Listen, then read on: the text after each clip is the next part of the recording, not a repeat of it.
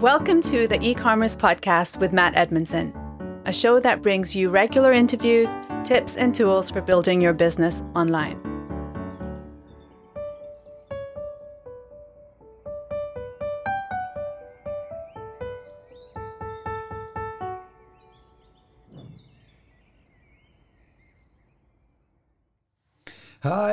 Welcome to the e commerce podcast with me, your host, Matt Edmundson. All of this week's notes and links can be found at ecommercepodcast.net forward slash 86. And you really are going to want them this week, as in today's show, you are going to learn how to increase the lifetime value of your customers.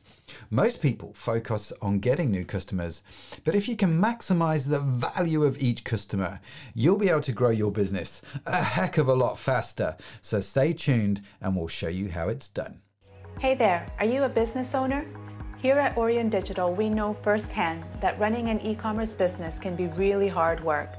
As the online space gets more competitive, it is becoming even more challenging to stay ahead of the curve.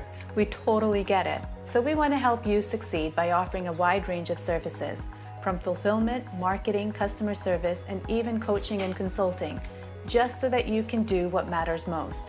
Save yourself the time and the money and let us handle the day to day tasks. This way, you can run your business without having to worry about the boring stuff.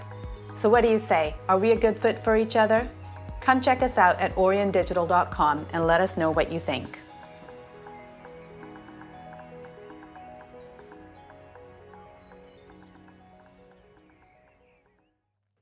Thanks for joining us on the e commerce podcast. It's great that you're here. Now, whether you are just starting out or if, like me, you've been around for a while, uh, our goal on this show is simple it's to help you grow your e commerce and digital business. And to do that, Every week, uh, we bring you great show sponsors who are going to help you, but we also bring you amazing guests, experts in their own field, with stories, with insights, uh, with principles that we can use to help us grow and adapt and learn online. It's kind of like the coffee table conversations. And so uh, now, if you listen to last week's show, you may remember uh, that I said we would have John Horn talking to us this week about Facebook ads versus Google ads. And we are still going to do that interview, uh, but my interview with John, we've decided to move back until next week. And the reason we've done that is because recently I recorded today's interview with Valentin, who happens to live uh, in Romania near the Ukrainian border. And so it made sense to play this interview sooner rather than later, given the atrocities that are happening currently in the Ukraine. And Valentin uh, gives us some real and practical insight into how we can help uh, and how you know maybe some of the things that we can do. And, and, and we talk about that uh, before we, we, we then jump into this whole conversation about customer lifetime value. So real helpful stuff hence the reason we wanted to play it sooner rather than later. So let me tell you about this week's guest. He is such a great guy, such a nice guy, top bloke, as we would say in the UK. I really enjoyed actually this interview with Valentin. Uh, Valentin Radu is the founder and CEO of Omniconvert, a growth enabled, uh, a growth enabler, should I say, for mid-size uh, D2C e-commerce and retail companies that are looking to increase customer lifetime value and decrease customer acquisition costs. Interestingly enough, we will be talking about all the insights he has on customer lifetime value. And let me tell you, they're really great. Uh, Valentin is also the founder and instructor of the CVO Academy, where he coaches and teaches e commerce businesses just like you, just like me, how to scale our brands profitably and sustainably. And when he's not busy uh, scaling businesses and shaking up the e commerce world, uh, Valentin can be found spending time with his wife, his kids, and baby. Oh yeah, fur baby. It says here. So uh, anyway, he. You're going to love it. You're going to love this interview. I hope you'll love it anyway. I certainly enjoyed it, and it's such a timely conversation. Uh, he's a top bloke. So, without further ado, here's my conversation with Valentin. Whereabouts in the world are you based? In Bucharest, in Romania, right near the border with Ukraine. oh, mate. yeah. how, how how's it going over there? It's uh, it's. Is everyone very nervous? Yeah, it's uh, at the beginning they were frightened. We were frightened. I mean, everyone. The news are, were not helping at all. They were using all sorts of uh, imagery from I don't know the the Syrian crisis or whatever. Yeah. Then uh, we thought that this is a scam made by the televisions. There were all sorts of voices around here that this is not for real. Then they realized that it's for real, and the the, the TV stations were not. Uh, fast enough to send people over there so that they can uh, broadcast. And uh, now we are uh, helping. Mainly, we have around more than 100,000 people that we managed to accommodate in the last five to six days. I also helped a family to, to get here in Bucharest from uh, from through through through Moldova, and uh, yeah, we're doing all, everything we can. I have a few friends uh, of mine that uh, are running businesses, and they've changed completely their businesses. Now they are doing uh, uh, raising funds for the refugees. That's all they do. Sixty people Wow. calling, you know, called calling other Romanian companies to to help with them because it, there are a lot of of people. You, you can imagine. I mean, one hundred thousand people anyways there is uh, the, this is serious but the silver lining is that i'm pretty excited to be able to help people you know there are all there are almost all of them are women with little kids i mean it, we, we have to do something for for them it's uh, and it's really oh, well cold done. Yeah, no, thank you for doing that. I mean, it's um, you know, I'm uh, well, I'm I'm obviously watching it through the, the lens of the television uh, Yeah. and the news. Um, England, uh, whilst we have very strong opinions about what is going on, uh, we are not neighbouring with the country, and so um, Yeah. it's great, you know, that people like you are doing things. So good on you. Uh, Yeah. I think that I think it needs to happen. Of course. Anyways, despite all the political whatever chess that they are playing, there are people out there which are suffering, and it's you can't you can't say that they don't exist. You know, it's like no matter what caused this conflict to occur, no matter what NATO, Russia, Ukraine, Zelensky, anything what happened through them, fact is that people are suffering, and we have to help them. Yeah, absolutely, totally agree. How would um, how would how could people from the West help? I mean, that's one of the big questions I think everybody has. Um, what is the best way for us to sort of actually help? We watch the news, we can go to protests and all that sort of thing, but um, I mean, there are a lot of charities doing good stuff. But from your point of view, what what do you think? I think one uh, one thing that we can do is to raise the level of awareness for the Russian people to to understand what's going on in their country. From what what I know from people which are actually living there is that they are all frightened. There are thousands of people which have been arrested, and uh, the the the civic society is not uh, it's very weak out there. However, they need to raise up because it's uh, it's their mess, it's their leader. So at the end of the day, they should be fixing uh, fixing that. Another way to help is to simply support the Ukrainian um, uh, charities, the Polish ones, the Hungarian ones, the Romanian ones, which are helping with the refugees. The Red Cross is doing a very good job. They've been there from the very beginning at the board at the border, and uh, so financial help. Another way to help, I think, is to uh, to do something about the the companies which are uh, in in Ukraine. We we have to to provide two vendors from the from from Ukraine, and we we keep our contracts with them, even though they are affected. We we got some. Yeah. Uh, services which weren't as good as they were, but i- it's all at least that's what we can do to sustain them or to Yeah, to contract them because you can imagine over there uh, there are a lot of uh, individuals that simply can't uh, continue working for Ukrainian companies because everything is shut down. So if we can uh, hire someone from there, if we can contract, we can if we can work with a freelancer from the Ukraine, that means more money in the country for them and they can sustain their family members. One of them, for instance, I had a chat with them. They there there's a guy which is doing SEO and they he needs to support right now five other members of his family, including two Oh, wow. kids and his parents, and he's the only one that can bring one more uh, penny in the uh, in the family as everything is uh, has has stopped over there. Wow, well, you should definitely give us their details because we could we could Yeah. tell people to, to contact them that are used. You know, if you if people Yeah. listening to the show want help with SEO, Yeah. These- I like that. You know, one of the things you can do is reach out to Ukrainian companies that are that are you know would ordinarily do a good job that actually could do with all the help. Yeah, and this is one way that we could help them. Just be prepared for a little bit of disruption. So. Mm-hmm. There's a list which is being a, a, pretty comprehensive list with a few hundreds of uh, freelancers or companies which are looking to to to get hired and I can provide that uh, that list. It's a it's a work in progress. It's like a Google sheet, which is getting bigger mm. and bigger as people uh, hear about it. Oh no, that's fantastic. Let's do that, and we'll um, let's get the word out because I think that's going to be really important. Um, wow.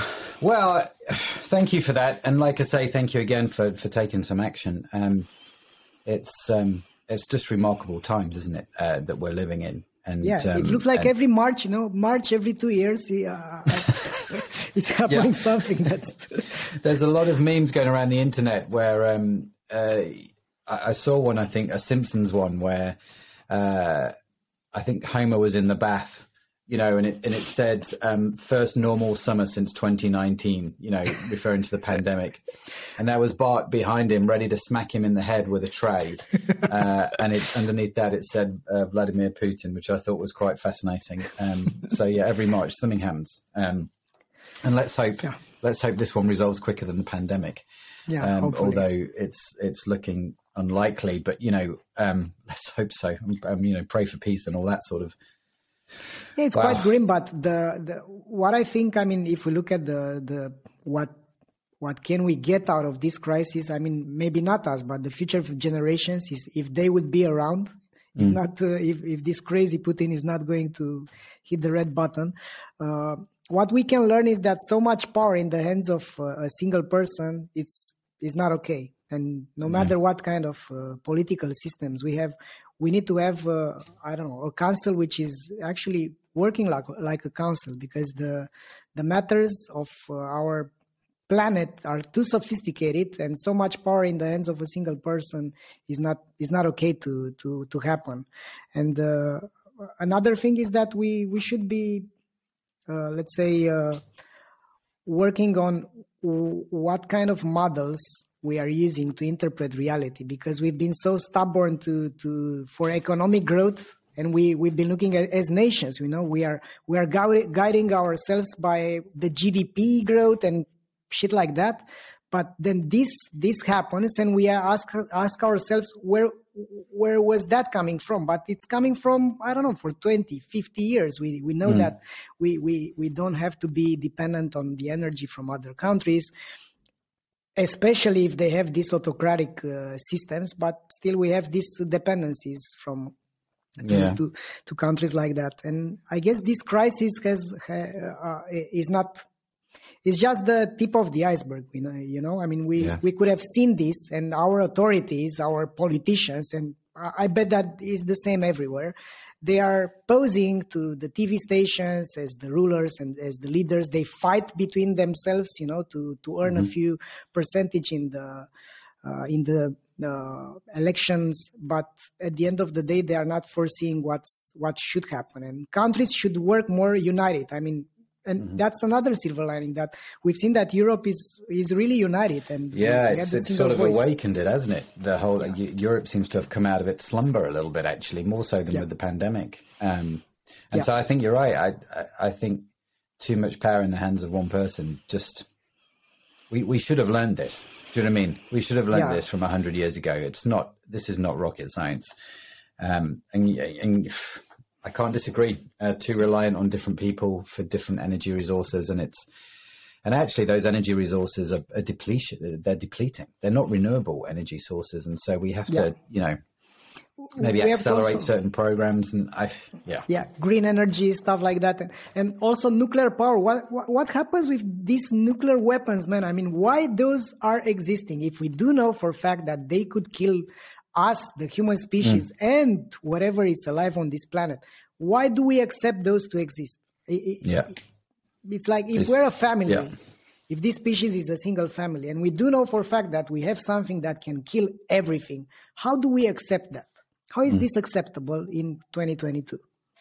Yeah, I'm with you. It doesn't make any kind of sense. But like you say, one of the things that I I am greatly encouraged by is the the the spirit of humanity Um, and yeah. you know the, I think people who have definitely sort of risen up uh, and said, you know, this is not right, this is not fair, this is not just, uh, and we're gonna, you know, and everyone's doing what they can to help somebody else out. And I, I love to see that spirit um, because I think for for a while now we've had a spirit of. Um, uh, this is not a political show, by the way, but it's an interesting conversation. Um, yeah. You know, we've had this sort of spirit of division, for polarization. You know, the, yeah. the cancel culture, and it's like, actually, no, every all that has been. It seems to be being put aside, which is good, and everyone is uniting. You know, in the, in solidarity here, which is which is actually very good to see. So, um, yeah, tough one though, tough one. Yeah. And so,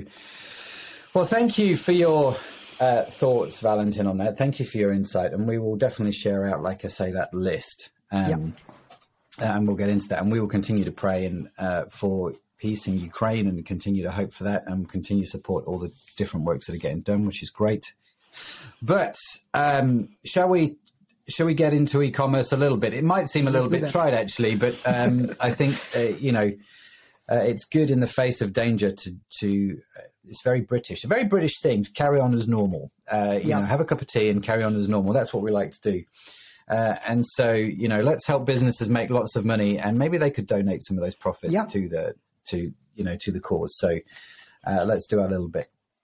So the title of today's podcast um, is maximizing the lifetime value of a customer. Now, this is um, one of those things, Valentin, where I I cannot begin to understand why why it's such a difficult concept for people to grasp. But the lifetime value of a customer, for me, is one of the most essential things for an e-commerce business.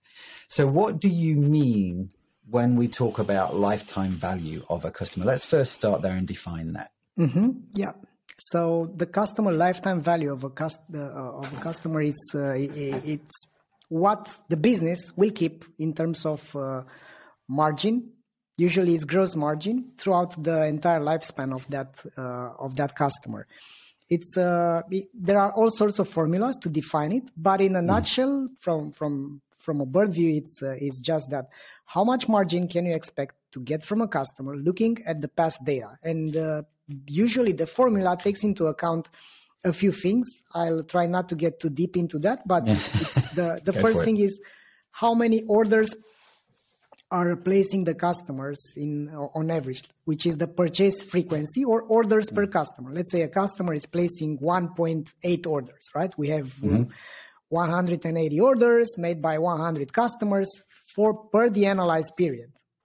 Another term which is important is the customer retention. So how many of the customers are placing their second order, which is giving us the lifespan, yeah? Because yeah. based on the customer retention, if you expect that uh, 20% of the customers to place the second order. That means we we have one out of five customers uh, placing an order. Yeah, and then mm-hmm. we have the AOV, how much they are spending, the average order value, and we have the gross margin. So basically, these are the terms that should be taken into account to calculate the customer lifetime value. Uh, basically, we do have uh, so all sorts of interpretations of the customer lifetime value which takes into account only the revenue which i don't think it's uh, okay because you can have different type of uh, costs of goods sold costs yeah. and that means you should ponder in at least the gross margin if yeah. you want to be very very specific you could uh, rely on the net margin but that's very complicated because yeah a lot more complicated to calculate yeah last month maybe you you you invested a lot into uh, into stock or whatever and that means mm. your cfo should be a, a, really valid cfo to help you with uh, with that so mainly i suggest to use uh, the calculation which takes into account the gross margin with those mm. terms mainly there are ways to calculate it like a one time to do it just to see how was your e-commerce in the last uh, three years or 3 mm-hmm. months or you can uh, use technologies to to calculate this for you and i think this is one of the reasons why customer lifetime value is not uh, as popular as should be because this is the, this is essential in uh, any e-commerce uh, company uh, more important of course for companies which uh, are relying for on a better customer lifetime value and yeah. a, a higher purchase frequency. Let's say if you sell mattresses, is not that mm-hmm. impactful yeah. as it is if you sell uh, coffee or tea or groceries. Yeah, no, totally, totally get that. And it's interesting. Um, you, you talk about uh, maybe people don't use a customer lifetime value because it's not actually straightforward to sort of think about or define. And there's there are a lot of moving parts. But um, in in a lot of respects, it's better to do something than do nothing. And even being slightly wrong on customer lifetime value is better than not actually understanding any figure of customer lifetime value. Uh, and so, yeah, um, you know, just these things evolve and work as you go through. But I think for us, we have an e-commerce business that sells um, health supplements, uh, vitamins. Yeah. And so customer lifetime value is essential because it's a, there's a lot of repeat purchase. Uh, and so um, it's essential because it helps me understand that if I'm using, say, paid media to bring a customer into the business, um, and on that first order, I make I break even or I make a slight loss, it's not too much of a problem if that customer is, that I'm bringing in has a higher customer lifetime value than just yep. that single order, right? That's right. Um, and so this is why it's good to understand it beyond the first purchase. It's like I, I can now make better planning and provision in my uh, in my ads. Mm-hmm. One, so, one on. thing, sorry, sorry, Matt, to interrupt you. One one thing that it's uh, uh, not acknowledged enough is that I've been a, uh, uh, I'm a former e-commerce entrepreneur, and I've been looking to to break even from the first order as well. That was my mantra, you know, why why lose money from the first purchase? But mm-hmm. then competition occurred, and they raised the customer acquisition cost, and they've been playing a different game than I was uh, yeah. uh, acquainted with. And that's why you need to look into the customer lifetime value so that you can calibrate your acquisition efforts with uh, how much you are getting from that customer. Otherwise, yeah. you're shooting in the dark. And there are, at this moment, the competition is so fierce that there are, for for sure, there are uh, teams over there from your competitors which are modeling their businesses based on how much they can afford and that's why they are bidding higher and higher and at some point you you stop and they acquire market share they raise money, they acquire talented people, and then there mm. you go. You have a company which used to be the market leader or very, yep. uh, uh, very well established, and they they are wiping you off. Jeff Bezos said this uh, fantastically: is that whoever can spend more to acquire a customer is going to win that market.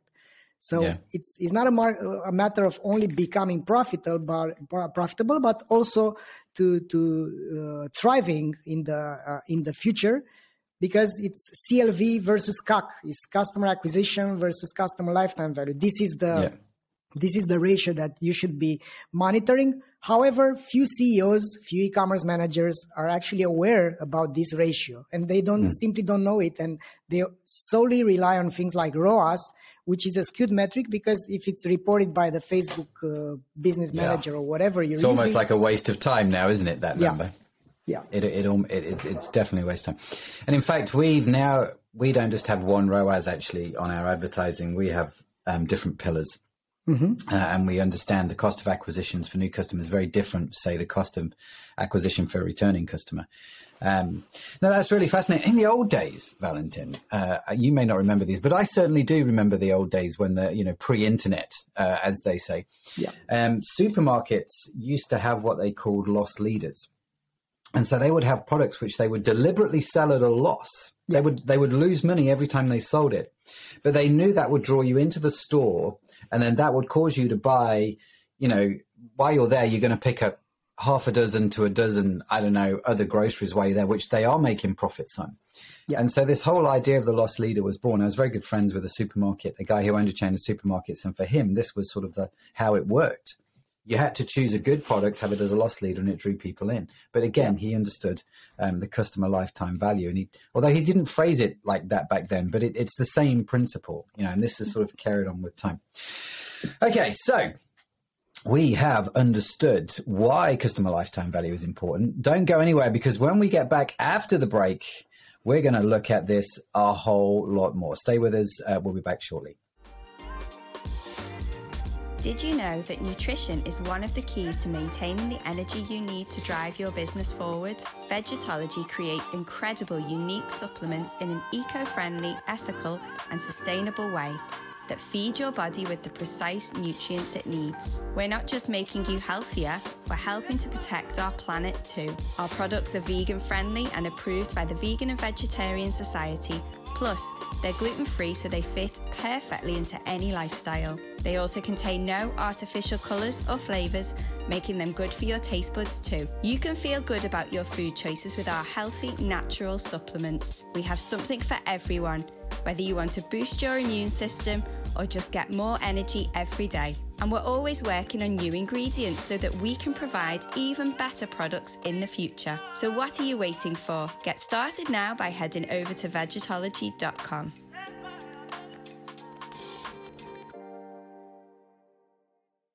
Hey there, are you a business owner?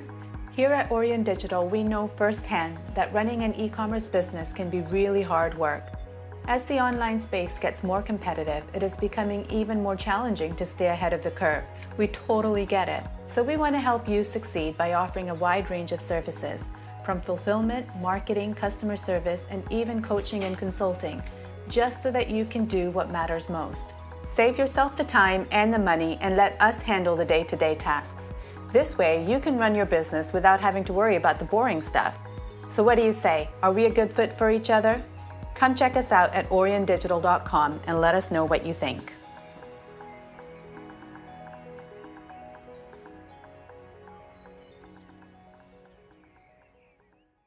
So I'm back with Valentin. We are talking about customer lifetime value and how to maximize it. We understood before the sponsors, the amazing sponsors, do check them out by the way.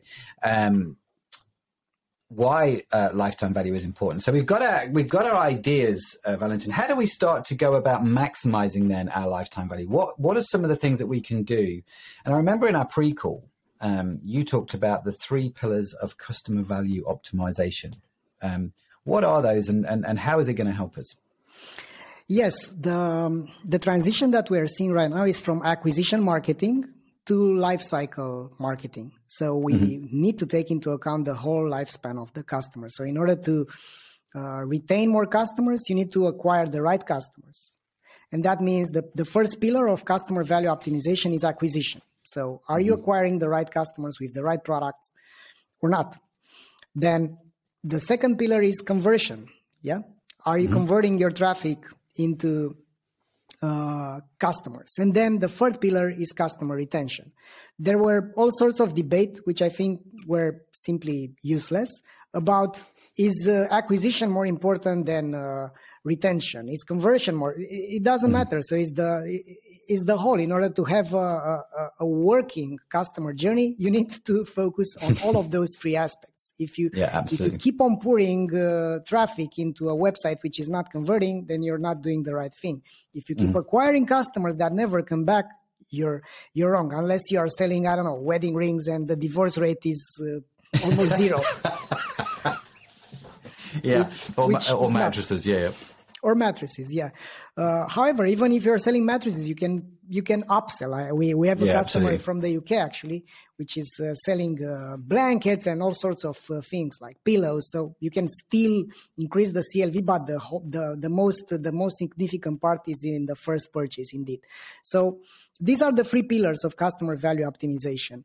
In order to improve customer lifetime value you you have to know who's your customer and that that is one of the most ignored disciplines in marketing because almost all of the companies that I've worked with have been focusing most of their resources in acquisition and in campaigns in tweaking out the messaging without doing customer research. So the customer mm-hmm. research is the first and foremost important because if you have the customer research, then you will affect all of those three phases, right? You will affect yep. acquisition because you will know why the customers are buying. If you do, for instance, research, you can find out how the customers are articulating the why behind their purchase intent why they've bought, how they are saying it, not how we are saying it as as marketeers, because that's that's another problem. We we keep on throwing features and discounts at people without knowing if they actually need the I don't know uh, a screwdriver or if they are mm. using if they are why they need the product that we're selling. So the why behind the purchase is crucial because that's the job to be done. So we've made the whole CVO methodology, which starts with the customer research because that means you understand what, what you are buying. Peter Drucker used to say beautifully that most companies don't even know what they are selling. and it's, it's fantastic, but it's true. I mean, we, we, we are not selling objects; we are selling solutions to problems that if and if we don't know the real problem that we are solving for our customers, we can't differentiate, and that's why yeah. ads should be and the creatives should be. Uh, let's say in in correlated with the needs and the emotions that the customers have that's why the the best ads out there are triggering some emotions and some frustrations, some struggling moments. When you say yes, that's what I need, and you you you yeah, yeah, you, you yeah. insert your card details because you remember that frustration that you had when you couldn't whatever you couldn't reach out for your uh, wife because you, your battery is down again and you're cursing Apple for that. So that's the struggling moment. That's the trigger. That's why you are buying, right?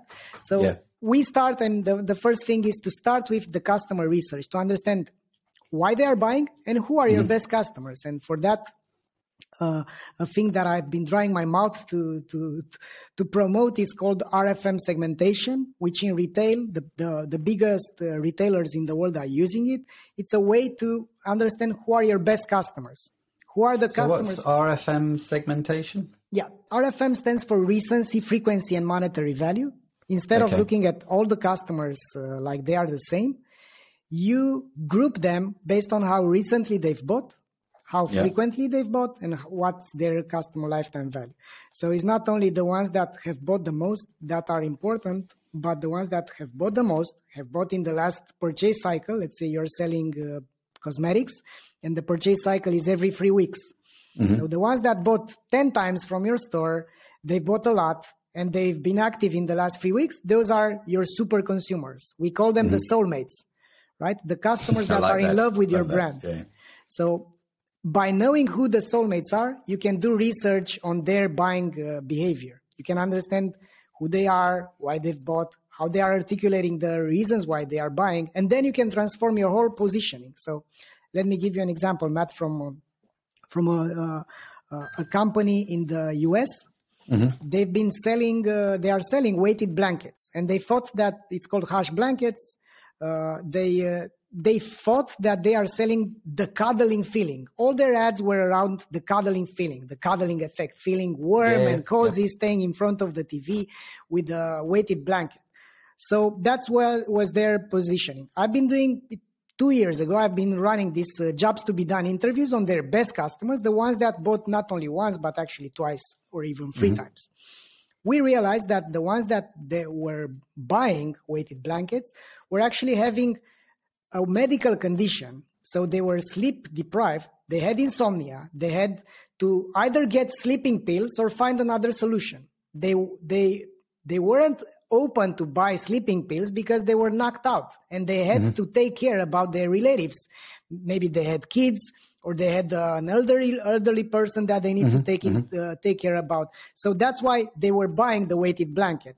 After we were looking at the revenue distribution from everything that they've bought, we realized that 62% of everything that they've bought was around this job to be done. Like, help me get a normal life. Help me get oh, some wow. sleep not yeah, yeah. don't give me the cuddling effect because I, am having serious problems right yeah, yeah, yeah and thanks to that realization they managed to understand that they also had the job to be done which was around cuddling effect but that was not that important because mm-hmm. those people which were sleep deprived also became ambassadors and they've they've been right. so happy about that that they started to give it as a gift to the dear right. ones, to some re- some uh, to their mm-hmm. kids or to their parents or whatever. So they were brand ambassadors and they were the soulmates. So that wow. ended up with another positioning for the company and with another life cycle uh, email marketing campaign because they knew that uh, if you are happy about it, then you will promote it to a friend. And they've started to incentivize them into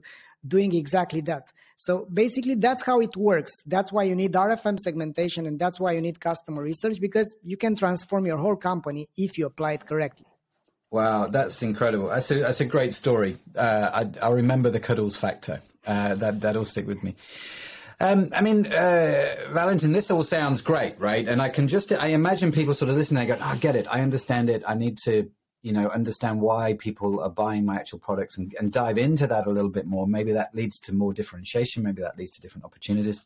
I guess the first question that's going to come to everyone's head is how, you know, how do I do this? Where do I start? How do I, you know, if I'm, if I'm a solopreneur maybe rather mm-hmm. than a company with unlimited resources but where, where's a good place to start with something like this yeah i i would start with learning more about it so uh, i think that's the the, one of the main jobs of an entrepreneur is to learn about the business that they are in and you can't mm-hmm. outsource knowledge to someone else you know you can't hire mm-hmm. someone to be the smart one in your in, in your company you should become smart enough to hire other smart people but the essentials of your business should be nailed by by yourself so we yeah. have this uh, uh, academy it's called the cvo academy uh, where we got uh, a harvard harvard business school professor bob moesta which is teaching about the jobs to be done we have uh, a, a facebook uh, ad campaign expert I'm I'm refraining from saying guru or whatever. So it's uh, Dennis Yu, which uh, is a fantastic uh, expert in Facebook. Then we have uh, email marketing uh, experts. We we are all we ha- have all teamed up so that we teach this type of methodology, customer value optimization methodology. And uh, okay. I I suggest to start with the learning. Then mm-hmm. it's it's all a matter of looking uh, diving into your your own data because the uh, the data is there it's just that few companies are leveraging it. We, there are all sorts of tools. We are selling a tool which is doing that but it's not about the tool. Even though i'm a, a vendor it's not about the tool because it's uh, uh, if you don't know how to use it then you you will not extract the value that you have in your in your database. So it's all starting with the knowledge about the solution that you are looking to uh, to to establish over there. So there are tools that allows you to do RFM segmentation. Then there are tools that allows you to trigger different campaigns via email, ads, uh, SMS, website.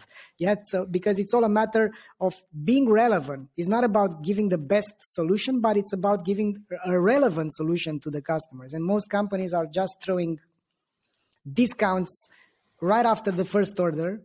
Here's another story for you. There was a company which was uh, selling it, it, uh, they, they were selling uh, uh, vitamins. And mm-hmm. they, they had this email i'm not going to name it of course. They were selling vitamins. It was the first purchase. Then right after the first week they've been triggering a discount. Here here's 10% buy this this or the other. After we've been looking in the in their data there's a thing mm-hmm. called average days between the transactions, which is the purchase cycle, right? We were looking mm-hmm. when are the customers which are actually buying the second time when they are placing their next order. It was after 42 days on average. So mainly imagine that you're buying vitamins and it's common sense eventually. You're buying vitamins. You, you can't see it on your own body if these are having any kind of effect. And you get a call from because an email is like a touch point, right? You get a call mm-hmm. from the shop. Hey, here's 10% for you buy again from us. It's crazy right? Because mm-hmm. it, the consumption precedes buying right? If you are not yeah. consuming a product and if you are not getting the value out of that product how come you are uh, trying to to sell that product again to that individual? So basically that's uh, that's what's happening. Yeah. That's really interesting. That's really interesting. And so um if i can circle back a little bit uh, Valentin, one of the things that you talked about in your three pillars um, was acquisition, but you were really careful with the language that you used. I noticed you said acquisition of the right customer, yeah. uh, as opposed to just acquisition of any old customer. Uh, why do you differentiate that, and and um, mm-hmm. what, what's the reasoning there? Yeah, with the RFM segmentation, you can find that you have the ideal customers. So for the context, from our benchmark from 2,500 stores, which are buying all sorts of stuff, we've realized that one single ICP, one single ideal customer profile, is as valuable as 327 low value customers, let's say. Wow. And why is that happening? Because let's presume you're selling vitamins and you have a customer that bought 25 times from you. You paid hmm. the customer acquisition cost at the beginning. You've mm-hmm. been paying some remarketing and email, whatever, to nurture that customer, mm-hmm. and you have those multiple uh, orders from that customer, and that's your gross margin. Then you have mm-hmm. a low value customer that you acquired in a discount campaign. You've paid for the ads.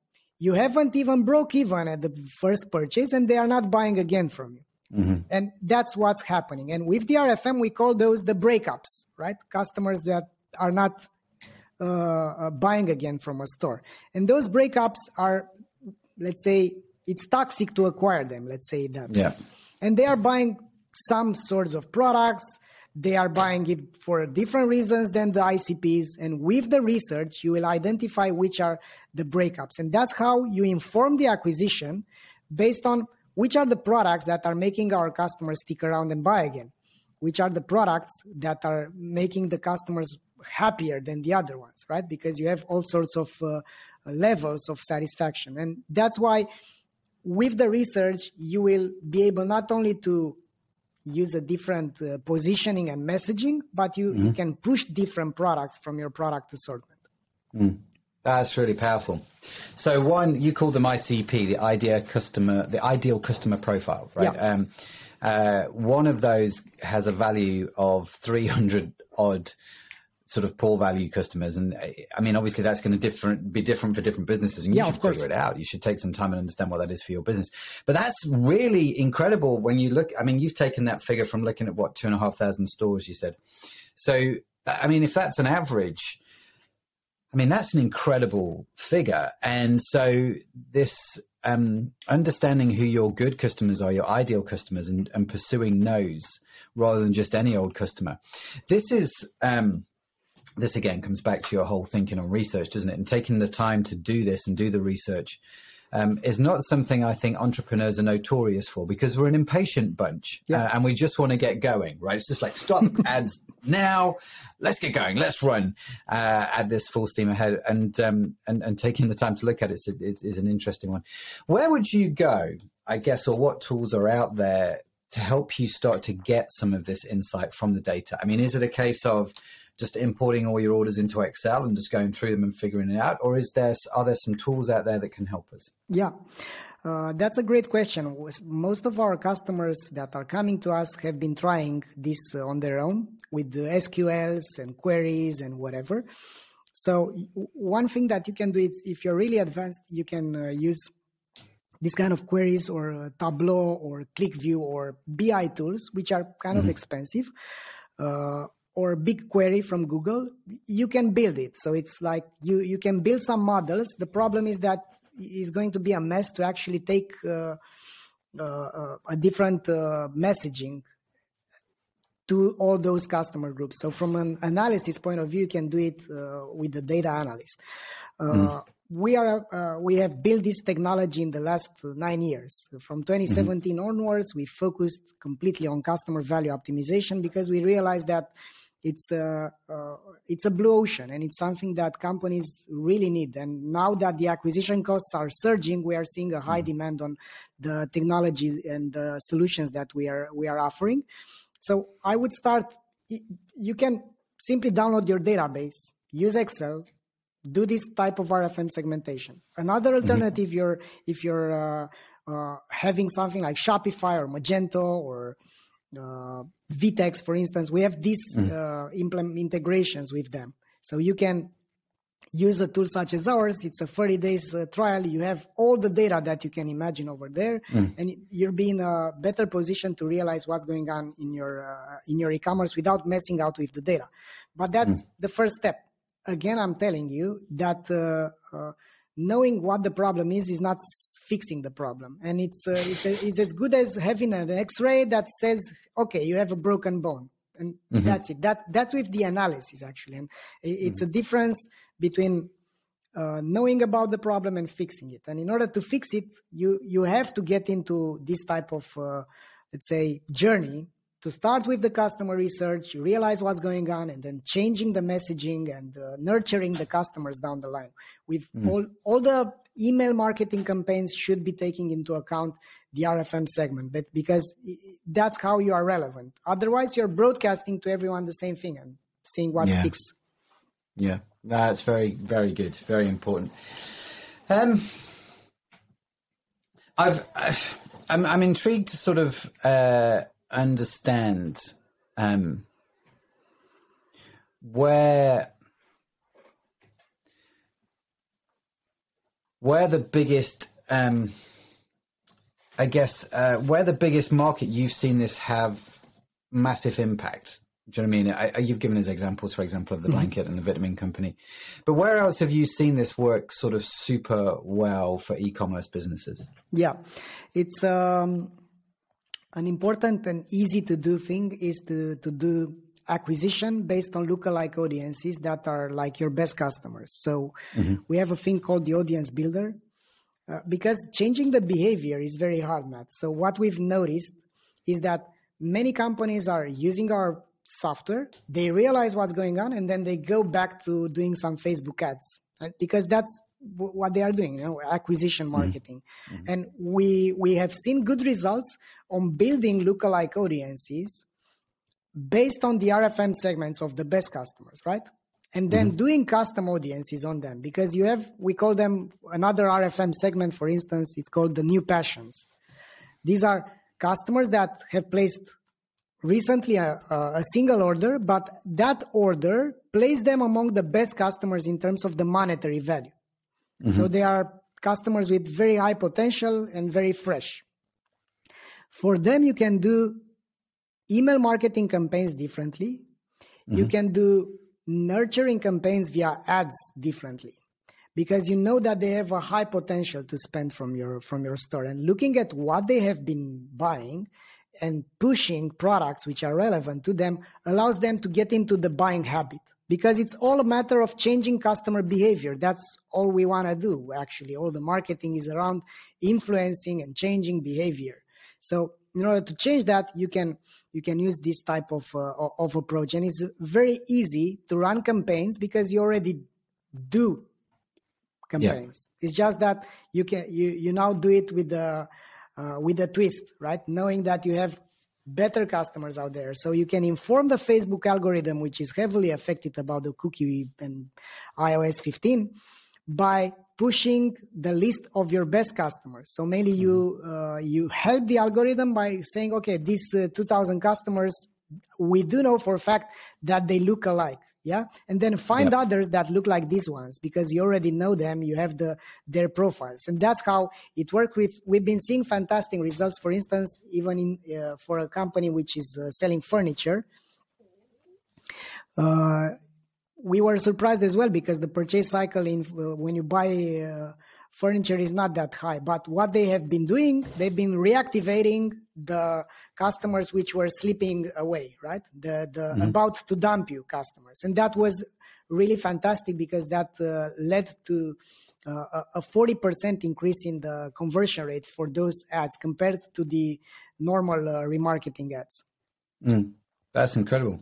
So you, I mean, I find again this fascinating, Valentin. It leads to a whole bunch of more questions, if I'm honest with you. Um, so uh, you've got you've talked about different profiles and marketing differently to different profiles. So you, yeah. um, I've noted so far we've talked about the ideal customer profile, the ICP.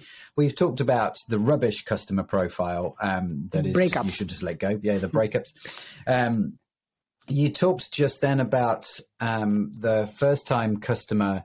So their monetary value is high. Obviously, mm-hmm um, the recency is high on the RFM model. They've purchased yeah. recently and it's high value, but the the frequency is low because yeah, it's maybe the their first time they've purchased. Mm-hmm.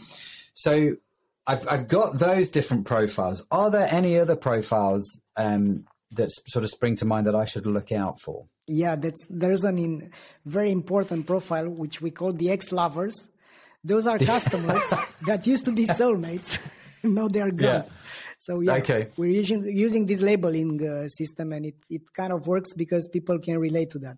So they Yeah. used to be soulmates, and now for a year they they haven't done anything. So usually, what marketers are doing for uh, with them, they are doing uh, something which is called reactivation campaigns, which I think most of them are crappy because they don't work because you can't revive the the long gone customers. What we, you can do though which we've seen it worked with the company from australia selling uh, fashion goods they they've disguised uh, uh, a reactivation campaign into a research campaign. So instead of pushing hey here's a discount long time no see they've Yeah. pushed something like let us understand why. It was something like that. What happened or why why was that happen? What happened between us? It was something uh, among this line. That was the subject for the, the the email and they've also ran ad campaigns on that.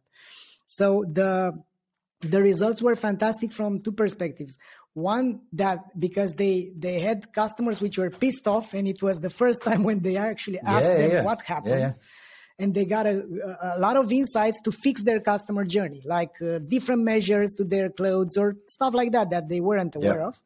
And another way thing was that at the end they justified giving them a discount code because they've answered to it. And if you think about it, it was like a uh, like I deserve it now. You know, I've answered Yeah. to the survey and I earned this uh, discount. It was uh, uh, something like uh, twenty five dollars if you Yeah. bought more than one hundred Yeah. but many of them used it just because they they they had this uh, bias and uh, that that Yeah. they've earned their right to use it and now what can i do with it i have to use Yeah. it so the, like that. that's how you can work with the uh, ex lovers and based on the insights it's crucial and we haven't touched the subject it's crucial to to fix customer experience because Mm-hmm. now you have so many options to buy the same things from different vendors different uh, Mm. stores that you can simply do like an alt tab or swipe to to change your provider Yeah. of whatever you're buying so customer experience is becoming a differentiator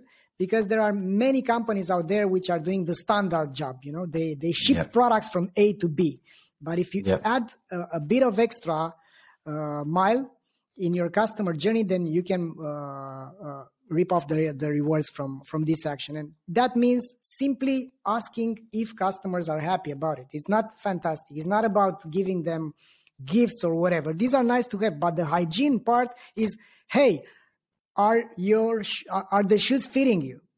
Mm-hmm. Or not you know? It's it's something that it, you close the loop because many companies are broadcasting right? They are broadcasting mm-hmm. and they are not listening. And by using nps for instance which i'm a really big fan of nps you find out if you've done your job as uh, uh, as a company Yeah. No, that's.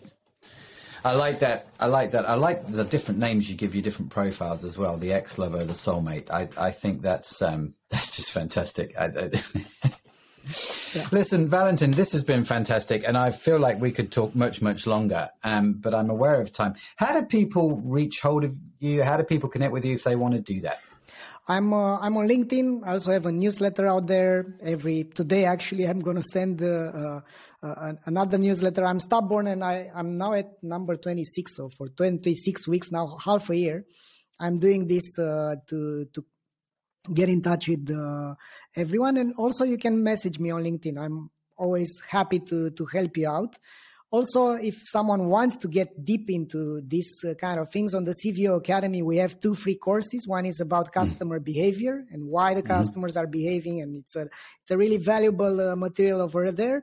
And another one, it's like a mini course of the CVO methodology, where they can learn what what they should do should do with their uh, their e-commerce. Fantastic. And I, I assume if there are a couple of free courses, you've got some paid courses if people want to take a real deep dive. Yeah, we're we're about to launch a new course with uh, the chief strategy uh, measurement officer from uh, uh, Google, Neil Hoyne, Oh, which wow. uh, just launched his book, Converted. A really really cool guy, and he's explaining how Google understood customer lifetime value and a lot of insights and case studies from uh, from him. So there are all sorts of paid courses as well, and the whole uh, CVO Academy, which which has something like 20 hours of content. It's a really serious endeavor but yeah. the, the feedback was fantastic out of uh, the, the students that graduated and they also get certified into uh, doing cvo i think in the next few years the agencies and the professionals uh, from a, uh, from from let's say client side will differentiate themselves if they understand the whole business so they, we yeah. can't be siloed anymore we need to understand the whole lifespan of the of the customers yeah no that's fantastic uh, and sign me up for the for that course uh, with you know with the chat from Google. That'll be that'll be fascinating. I'd love to get involved in that.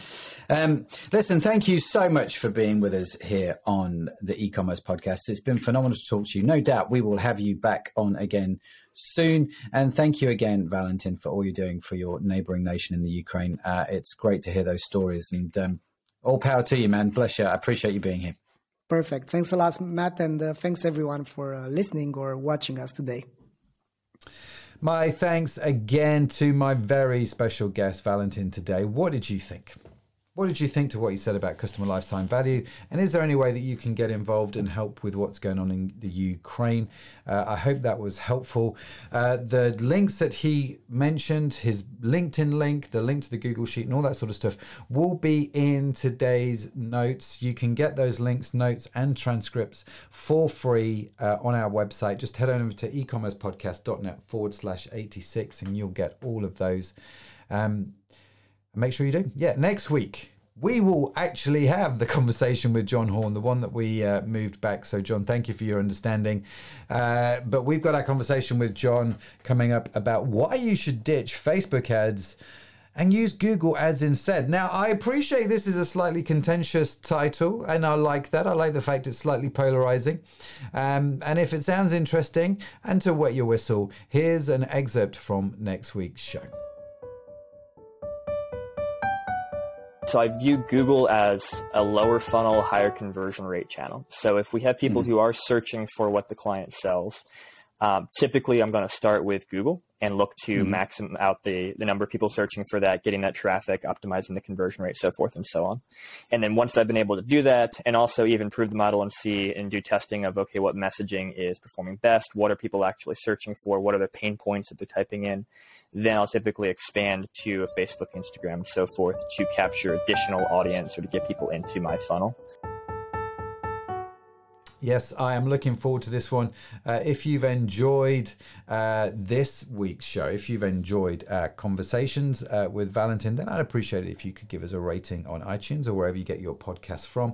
And of course, share it out so we can connect with more people around the world, which enables us to get the sponsors, which enables us to keep delivering this content to you. It's kind of, you know, a win-win scenario. Uh, and as I said at the start, all of the notes, links, and transcript to today's show are online, and you can get them for free at ecommercepodcast.net. That's it from me. Thank you so much for listening. Do join us next week uh, and uh, for our conversation with John. Make sure you subscribe, and it will come to your inbox automatically. Yes, it will. Uh, that's it from me. Thank you so much. Bye for now.